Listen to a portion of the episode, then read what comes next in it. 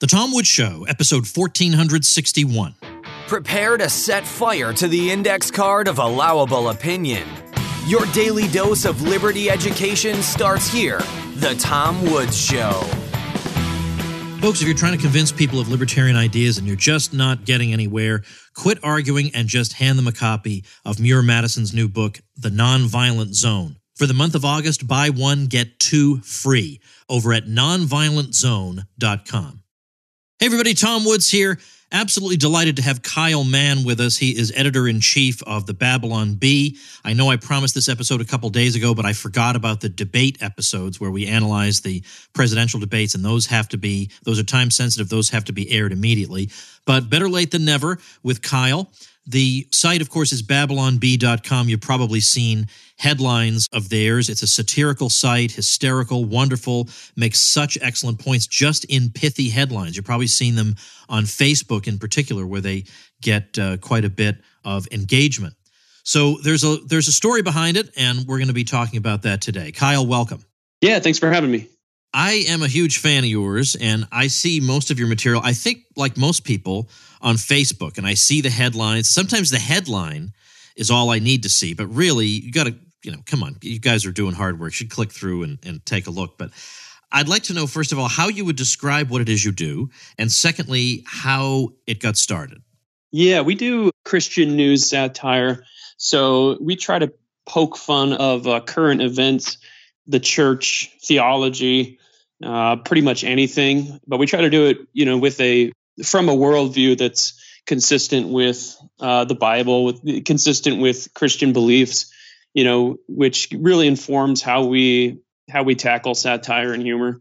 This was la- the site was launched in March 2016 by my friend uh, Adam Ford, and he, you know, he was a fan of sites like The Onion, but most humor and most satire being done in that space was being done from such a from a place that was really not friendly to Christian beliefs and not friendly to a, a worldview that, that's consistent with the Bible. So he wanted to do something where we could communicate truth in a format that wasn't really being done at the at the level that we wanted to see.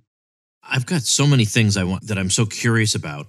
The first thing I want to mention is that well, I eventually I want to get to talking about the Facebook algorithm and the struggles that are associated with that. I mean, yeah. sometimes you have to tailor your message just to make sure that it gets an audience. So I do want to get to that, but I can't help mentioning first of all that most of what I see from you guys is political satire, and I'm curious to know how many times has it been that Snopes has fact checked what is obviously a satirical article. The one I remember is the one about CNN purchasing an industrial sized washing machine to spin the news, and Snopes solemnly informed us that the news network, in fact, had no such machine.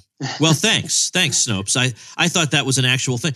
That, that you First of all, when that first happened, you must have been flabbergasted. Oh, yeah. Yeah. Uh, Snopes has fact checked us I think it's over three dozen times. I mean, it's thirty. That's it's unbelievable. they've got a good thirty or forty. Someone was pointing. Someone claimed that uh, I was reading an article the other day, and they said that Snopes has fact checked us uh, some twenty times or so in the past year or two, and they've fact checked the Onion uh, only twice. And so I went and searched on Snopes' website, and it looked like that it looked like that was true. So uh, I don't know why we get so many. I don't know why we're fact checked so disproportionate to uh, everybody else because the Onion's got you know ten times the reach we do. So what's your theory? Why do you think? Um, well, there, there's a few elements. I mean, obviously we're a little you know we're, we're less lesser known than like some someone like the onion you know so maybe the onion has the recognition where people know right away. But but but even that doesn't hold too much water because i know i i've talked to people who have been fooled by the onion you know even recently. And so you would think that you would think that they would be fact checked more. So I, I mean that's part of it. Uh you know but, it's got to be a bias. I mean, I'm not the sort of person who looks for a conspiracy everywhere, but for heaven's sake, right. the article about the washing machine, you can't literally spin the news, right? That's not a literal thing you can do. So there's no possible way that that story could have been true. That, yes. that, that anyone, I mean, it makes you think Snopes must be run by a bot or something because a human being couldn't possibly have sat down and written that. Uh, yeah, I mean, and it definitely comes off like you know you're telling a joke at a party and and this guy pops up and says hey actually that's not true you know a, a, Right. rab- a, a rabbi and a priest and a minister did not walk into a bar together you know and you're right. just like what In fact, that's ex- exceedingly rare. You almost never see that happen. yeah. the chances of that are very small Right. yeah and yeah so that so i want to say you know i give give them the benefit of the doubt and say well maybe it's just people aren't familiar with the name and so it gets fact checked more. But when you read the when you read the language in the fact checks they're you know they'll call us satire but they'll call us satire in like scare quotes you know uh and then and then they'll even call us fake news throughout the article. And it's like we're very clearly satire you know things Right. like we, we did a piece where uh, one of the prosperity gospel preachers created a pulpit out of hundred dollar bills and they fact checked it you know and it's like Oh my like gosh. who's sitting around like thinking this is real you know i don't yeah. so it's weird it's weird That- that's crazy. All right, so it's I think it's just part of the general left wing impulse to just suck all the fun out of everything. Like everything has now actually this didn't. Oh my. Yeah, and, and, and, when- and when you read the when you read the fact checks, they're so you know they'll go through our whole article and they'll like fact check the details and stuff, Yeah. you know, Yeah. and then they'll and then and then they'll kind of launch into an opinion piece about you know it- let's say we're let's say we're making fun of Ocasio Cortez or or somebody, you know, they'll they'll go through and and say you know and, then- and then defend her position like as though it's an opinion piece within the fact check. It- It's really strange. Yeah, it, it it it is. It is. And in fact, I just um I was just looking at an old statement from Hillary Clinton where she said that women are the worst victims of war because after all, they lose their husbands and sons and whatever in, in the war. But it sort of makes you wonder, okay, but wouldn't it be worse to be the husbands and the sons who are dead now? I mean, like why would you like why are we even making this into a competition in the first place is is bizarre enough. But Snopes fact checked that and said, "Well, actually, the UN says that women are the worst victims of war." Like, like that proves anything. It's Right. I, they can't help themselves. right a lot a lot of the bias isn't just you know the fact check true or false but it's what they choose to fact check Right. you know uh, like why would you fact check this and not that you know and so yeah Now, tell me about how you would describe your politics. um so the babylon bee itself you know we try to poke fun at all sides and i think that has gotten us a little bit of a following within libertarian land because you know libertarians like to make fun of the left and the right on certain things so personally i i, I lean more libertarian than conservative but um but we we we have writers from from different sides of the spectrum Given that you you began uh, with a primarily Christian emphasis, do you find that there is um, any section of of your Christian audience that's left cold by libertarian style commentary and satire? Yeah, I mean, obviously, like like Christianity, I, I think, especially in America, that it leans very conservative a lot, um, depending on the denomination and, and stuff. But um, yeah, you, you get a lot of conservatives. So especially topics like war, you know, or when we do something that more deconstructs the whole political process, we do something that just makes fun of all politicians. You know, you do get some pushback. Oh, especially when we make fun of Trump, um, you get a lot of people within evangelicalism who are big fans of Trump and and don't like that. Now, it's too bad that they can't can't at least have a sense of humor because I, I even if my folks get made fun of, sometimes if it's a good one, I say, well, you know, that is kind of a good one. they did kind of get it. Well, and you know, libertarians are the best at memes and stuff. So, you know, they, they tend to laugh at themselves when uh, when we make fun of them. is there one particular, maybe a handful of pieces that went just shockingly viral that just got the biggest audience of all? What were they? Uh, our very the I think the most viewed article on our site for a long time was uh, we did a piece on Joel Osteen, uh, the preacher who. Uh, r- right after the floods in Houston, we said that he f- he uh, sailed his yacht around flooded Houston, uh, passing out copies of uh, copies of his book Okay. to survivors. And uh, Did Snopes didn't fact check that one? I think they did. Are, are you kidding? Are you I kidding me? Yeah. That, that's unbelievable. I mean, the, these. I mean, the people that Snopes appeals to must look. You're you're a, a nice Christian young man. I'm a more uh, jaded Christian, let's say. Uh, you know, who's uh, let's say more um, le- less courteous sometimes.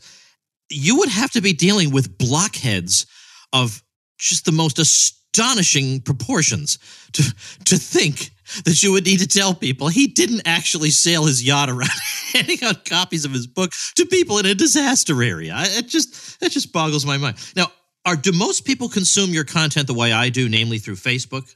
Yeah, Facebook is our number one traffic driver.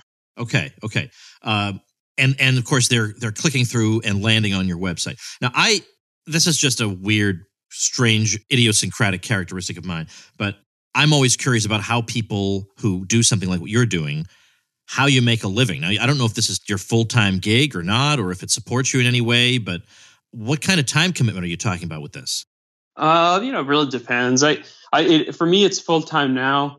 Um, I, I was writing for the site part time for a couple years, and I would just, I was working in the construction industry, and I would fire off emails. You know, I'd, I'd write three or four articles, send them in, and then go to work. And uh, just a, a little over a year ago, I managed to quit and the the founder of my old site and uh, and so I was able to take over uh, and work for the new owner as, as uh, editor in chief now. How are you able to monetize a site like this? I'm sorry to get into the weeds of stuff like this. Maybe you feel uncomfortable yeah, about no, it. No, no, if so, fine. I apologize. But I'm very, very curious about this. Yeah, uh, you know, for the first two years, it, it, was entirely advertisement funded. So stuff like you're talking about, clicking from Facebook. You know, we generated traffic that way. We were using Google Ads we still have Google Ads and stuff. But uh, just recently, we launched a subscription service uh, similar to how a lot of sites are doing it now, where people can pay to remove ads. They get a little bonus section in our podcast.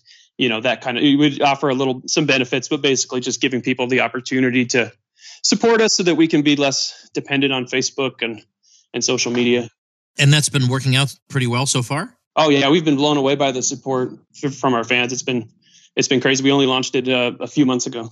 Wow. Now, are you using a platform like Patreon or are you just going through your website? No, you know, we, we thought about doing Patreon, but, um, you know, we wanted to kind of control it as best we could. You've always kind of got to go through third parties because of payment and stuff, but we're, uh, we, we host it entirely on our site. Do you ever worry about being deplatformed? Oh yeah, that's one of the main, that's one of the main concerns we have. Um, and, you know, and then that goes along with the Snopes fact check issue because for a long time, Facebook was using Snopes as their fact check source. So something like the the article about Joel Osteen, you know, we reshared it after Snopes fact checked it, and then Facebook, you know, they squashed the post, and then anybody who sees it in their feed gets a you know a big message underneath it, like you know you're sharing fake news or this is this has been determined to be false by Snopes. Um, you know, so stuff like oh, and, and and the CNN washing machine story, we got threatened with deplatforming, demonetization by Facebook. You know, we got a message from Facebook saying you're sharing fake news. You know, if you continue, your your page will be taken down because Snopes fact checked that CNN washing machine piece. So it's always a concern of ours. Yeah. So obviously, if you accumulate a bunch of strikes, let's say at the hands of Snopes, then this is going to count against you. Now, you use the past tense. Are they no longer using Snopes? Well, Facebook broke their official relationship with Snopes for using them as a fact checker, but I think they're using, I think Facebook is using uh, AP's.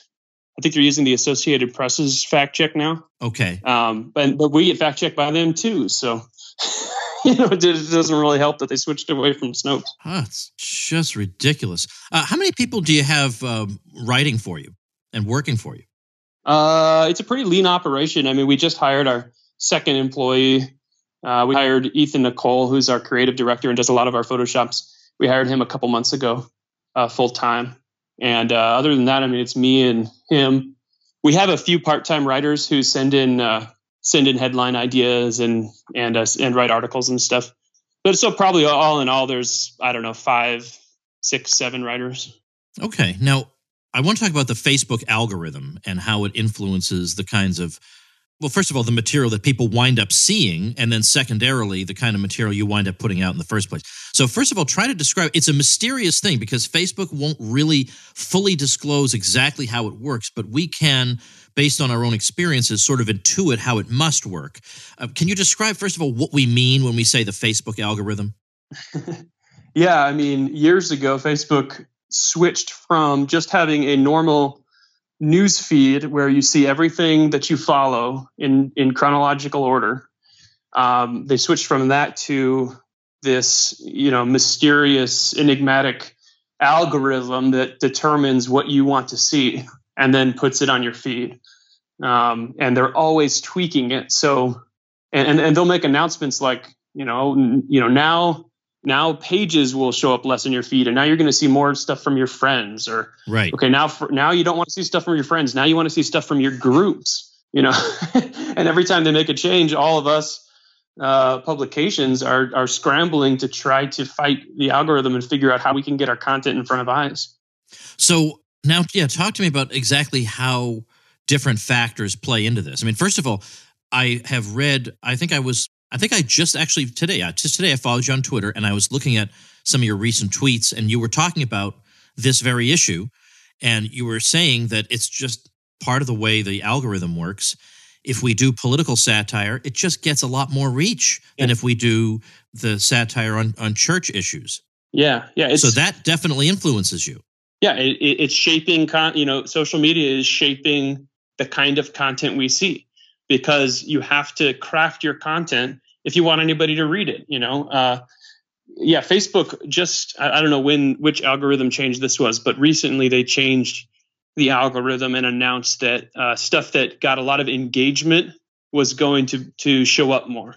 So things that get likes and shares and comments uh, get shared. So of course a hot topic uh, political issue that everybody's talking about you know whatever the whatever the day's hot button issue is if you share a post like that, you're going to get shares just from people who agree with you and you know want to make the same point that your satire piece is making, and they share it. You know, and then it shows up more and more and more, and it's just a big snowball. Whereas if you do something that's more of a a small joke about the church or whatever, uh, Facebook basically sees that not maybe people are laughing at it, but they're not really sharing it or, or commenting. Um, but Facebook just buries it because, and we see it like it, a post will be doing pretty well with shares or you know whatever metrics you want to look at. But then if it if it doesn't take off like a home run it just dies. It just dies on the vine because facebook's not showing it to any more people on their feeds. Right right right. So that's a that's a key thing. Uh, and that's why by the way people make fun of me that i like my own posts when i post on my page. But i that's because every little like you know helps you marginally and so every, might as well like your own posts because that's you're competing against every single Facebook post in the world. Yeah. So yeah, every advantage you can get, you you want to get. Right. Now, what else though? What else do you have to bear in mind? It's it's not just let's say the subject matter. It's also things like the embedded photo. If there's too much text yeah. on, it. like what are the other factors you have to bear in mind? Well, there, there's so many, and we don't even know. We don't even know what Facebook, you know, is considering with each post. But I, I know, like, if I post something that sounds that has a word in it. Like let's say let's say I make a joke about minimum wage and I say something like uh, you know twelve dollars an hour in the, in the headline. Facebook thinks that I'm posting a job offer. Oh. And then they tell me, you know, oh, you, you should post this as a job offer instead of as a uh, instead of as a regular post. And then I'm like, no, you know, and I, I have to tell Facebook, no, this is not a job offer. This is not a job offer.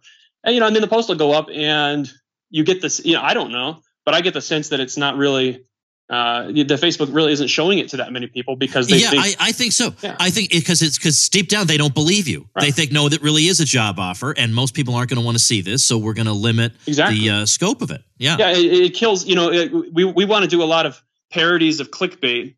You know, you get those posts that are like, "You won't believe what happens next." Yeah, right. And we've done pieces like this. Or we number seven will really surprise you. Yeah, that sort yeah. of thing. And obviously, those kind of posts, and not a lot of people like those clickbait things but as a parody of them, they can be pretty funny. We did one way back where it was like, uh, you know, this man jumped in front of a freight uh, freight train and uh, and declared, you know, words of victory over the freight train. You know, you won't believe what happened next. And uh, you know, obviously, the joke is that he gets flattened. right. we when we first shared it, you know, years ago before Facebook had a ton of these little stipulations in the algorithm, it did really well on our page. And we we reshared it recently, and I think it was, I mean, our average post probably gets a few thousand likes and and say a thousand shares. Well, recently, you know, we reshare that one, and it gets it gets 20 likes or something, you know, and and, and three shares. And, and you absolutely know that Facebook is, you know, you're sharing clickbait. So it's really killing comedy. It's really killing all the all the ways that we can approach uh, comedy creatively. Yeah, because here you are trying to parody something that annoys people and facebook just thinks it's another case of something that annoys people. Right. So you can't you can't do comedy but it's it's very it's very annoying. Yes. I want to read a question that was submitted i mean basically i've been more or less drawing from questions submitted by folks in my supporting listeners group because when i told them you were coming on they couldn't have been happier. Somebody says this do he and his writers find it tedious to come up with funny headlines and articles constantly? I saw a talk with the founder of The Onion once, and he went on and on about how much labor it is to come up with funny stuff all the time that hits the right satirical mark. He made the job sound more like drudgery than fun, wondering if the bee experiences the same thing. yeah, I mean, you know, comedy is work, and for sure, I, I agree with that to some extent. Um, and people don't realize how much waste you write when you're writing comedy because you do write, you know, you may write a hundred headlines before you come up with one that uh, that really hits the right angle. And there's a lot of considerations, you know, that we have to that we have to take into account when we're writing something. You know, so we'll get people that'll email us a headline idea and it's like, here, this is perfect. You should run this.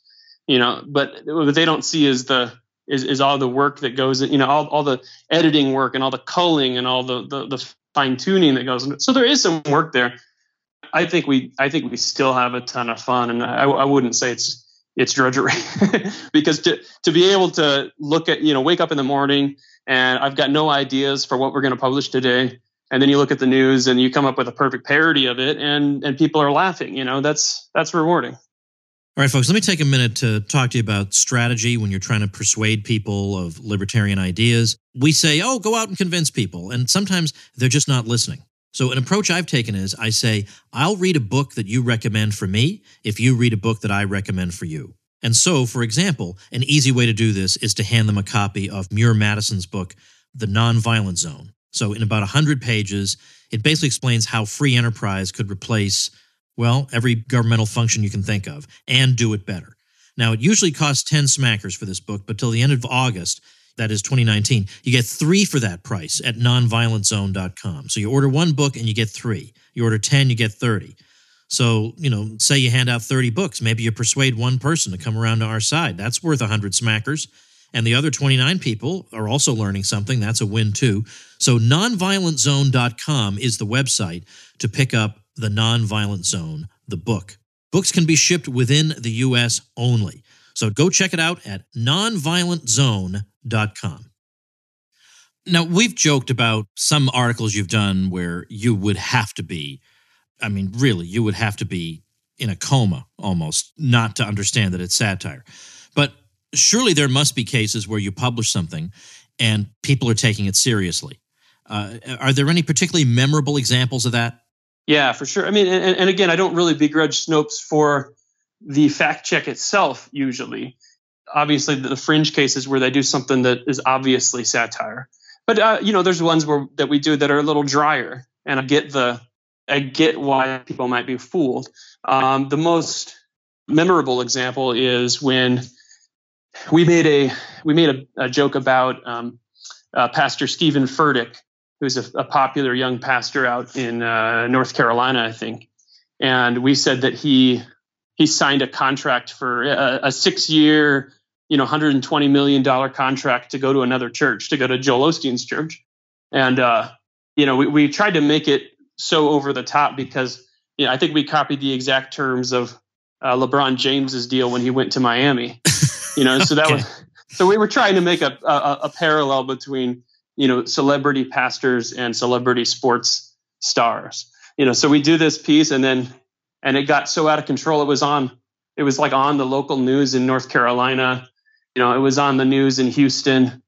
Uh, lakewood church came out and issued a statement about it. And then uh, steven furtick went on his went on his social media and and and you know dispelled the rumors that he was going to accept 120 million dollars to go to lakewood you know so that's something where the the joke is so dry in the headline, right? It's just you know he accepts six year, 120 million dollar contract, and so you you kind of have to have an understanding of those numbers to really you know, and the fact that we're parodying a sports a famous sports contract, and if you didn't if you missed that, you might you might believe it. I'm curious about how you came up with the title. I mean, I, I know you. I don't know. Were you one of the original people? I, I was writing from the site from day one, but um, but I did not. I was not a, a founder. Okay, so uh, how how did whoever came up with the title come up with the, the name for the Babylon Bee? Yeah, the, you know, uh, Adam was uh, our founder. Adam was considering a bunch of things. He was considering something drier, like uh, you know, Christian News, or you know, just something that was a real generic uh, name. Babylon Bee really hit the right note, I think, in terms of you know, it, it sounds satirical. Um, Bee was kind of the name for a newspaper, and then Babylon. Uh, you know, within the Bible, obviously Babylon was where Israel was in captivity and in exile, and so that's kind of the idea is that we want it to come off like uh, like re- reports from Babylon. You know, reports from the church in exile in America. I think is the idea. Right, right, right. Now, um, given that you started off uh, primarily doing Christian satire, what was it precisely that you saw in the Christian world or among evangelicals that you thought needed satirical treatment?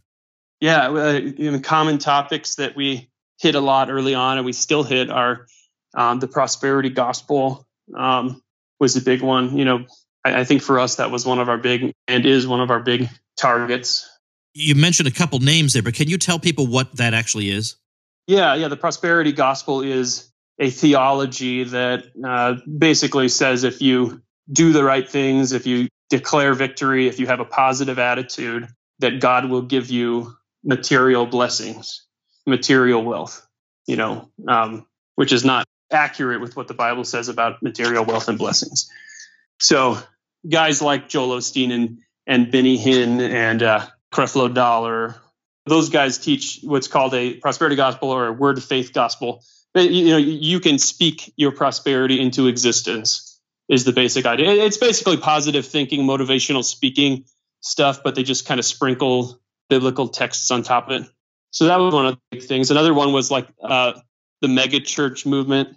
You know, this kind of where we have such a consumerism driven mentality in our churches because people don't people don't go to church to worship God anymore. They go to church to worship themselves. You know, they go to church for an experience. And so we made we made fun of a lot of the churches that kind of had a bunch of attractions. You know, we'd, we'd say churches introduced like water slide baptismals and roller coasters and all that stuff to try to keep their members entertained. So we made fun of that movement a lot, I think, early on. I understand you guys recently started a podcast. Yeah. So that's something new for you guys if you had, you know, a gigantic budget, what would be other things that you might want to either branch into or do more of? What would be on your wish list? Yeah, I mean, there's so much. Uh, video is obviously one that we've talked about a lot.